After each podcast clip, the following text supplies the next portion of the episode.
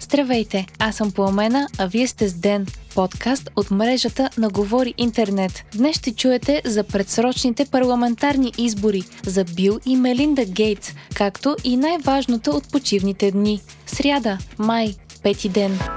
Предсрочните парламентарни избори се очертават на 11 юли. Това обяви днес президентът Румен Радев, след като и третият проучвателен мандат за съставяне на правителство не бе оползотворен. По-рано днес парламентарната група БСП за България получи и върна мандата и по този начин за първи път в новата история на страната парламент не успя да излъчи кабинет, дори след пълното завъртане на парламентарната рулетка.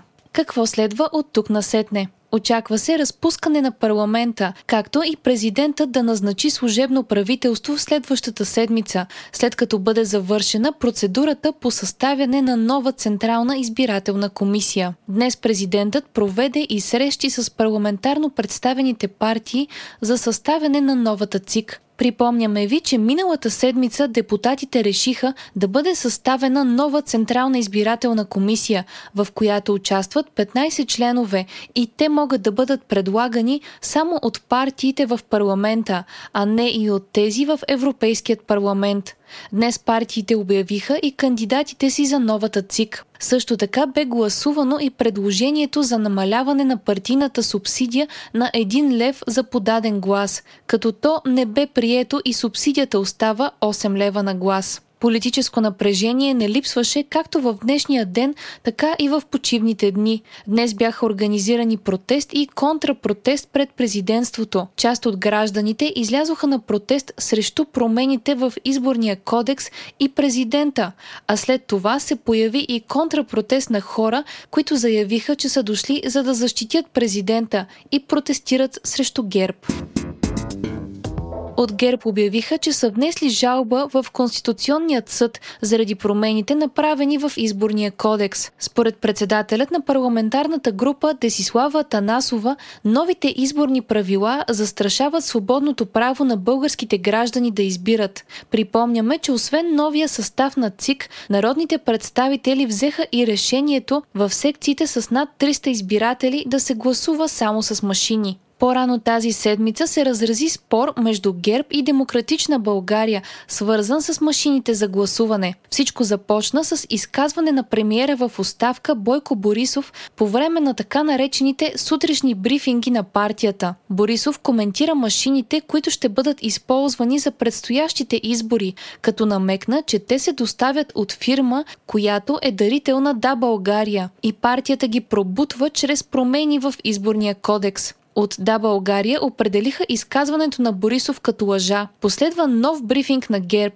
в който заместник министърът на външните работи в оставка Георг Георгиев показа справка, на която се вижда, че лице на име Иван Тодоров е дарило 100 лева на Да България през 2019 година. BTV се свързва с Веселин Тодоров, който е изпълнителен директор на Сиела Норма, фирмата, която внася машините. И той заяви, че нито той, нито брат брат му са дарявали пари на демократична България, каквото се опитват да докажат от ГЕРБ.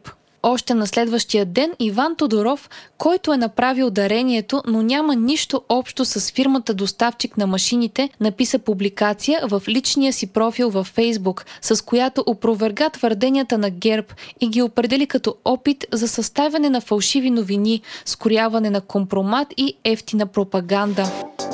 Бил Гейтс и съпругата му Мелинда обявиха, че се развеждат след 27 години съвместен брачен живот. Новината повдигна много въпроси, както за финансовите последици от развода, така и за бъдещето на благотворителната фундация, която ръководят двамата. По данни на CNBC, в момента тя разполага с над 51 милиарда долара. Фундацията Бил и Мелинда Гейтс подкрепя каузи като борбата с заразни болести, вакцинирането на деца и борбата срещу климатичните промени. Според списание Forbes, основателят на Microsoft е четвърти по богатство в света, а състоянието му се определя на 124 милиарда долара. Бил и Мелинда Гейтс са заедно от 1987 година и имат три деца.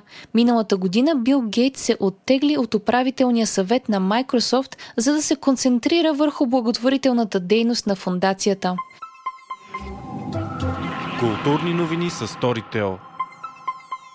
Само за един месец след премиерата си в аудиоплатформата Storytel, Шогун се превърна в едно от трите най-слушани заглавия за април. През приключенията в първи том на великата класика от Джеймс Клавел ни превежда гласът на Даниел Цочев. Другите две най-предпочитани заглавия за април са Сянката на вятъра от Карлос Руис Сафон с разказвач Даниел Цочев и седмата книга от поредицата за Хари Потър с разказвач Силвия Петкова. Слушайте тези и още над 200 000 заглавия на български и английски в Storytel.